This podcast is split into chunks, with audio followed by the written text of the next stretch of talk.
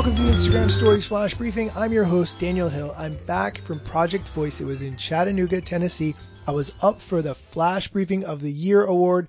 I didn't win, but I had a great time and I spent a lot of time with my friends who are also creating flash briefings on their own.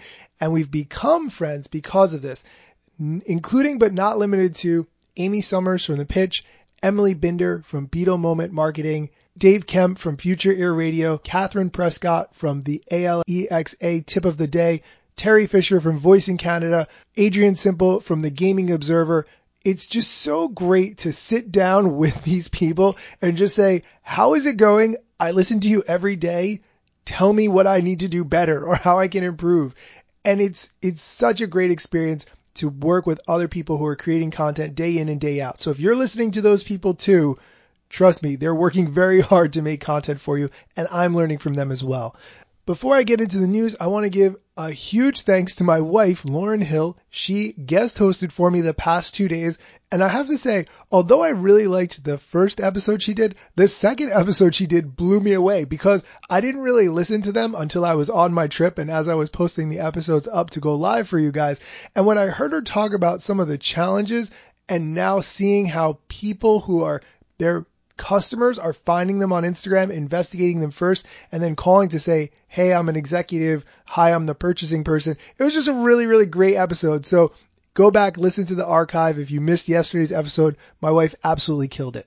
On to the news, and this one is big. Instagram is going to start bringing direct messaging to the web. This comes from TheVerge.com. Instagram is finally bringing direct messages to the web. Starting today, a small percentage of the platform's global users will be able to access their direct messages from Instagram's website, which is super useful if you are a person who spends all day at a computer and don't want to necessarily pick up your phone.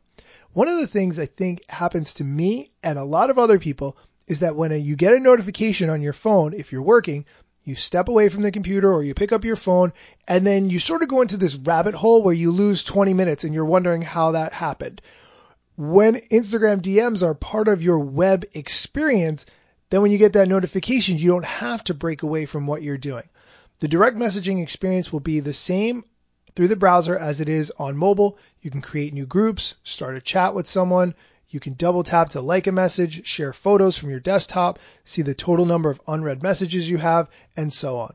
Now, a spokesperson for Instagram said that today's rollout is only a test and more details on the potential wide scale rollout will come in the future. I want to pause and just say that this is not as big a deal as some might think because frankly, if you are a Windows user, you had access to the Instagram desktop app forever, so you could always respond to DMs through there. It's not a perfect experience, but it's definitely a good 90% of the way there for the desktop messaging that we've all been craving for a really long time. However, adding Instagram DMs to the website will be a big deal as well, especially if you're a Mac user.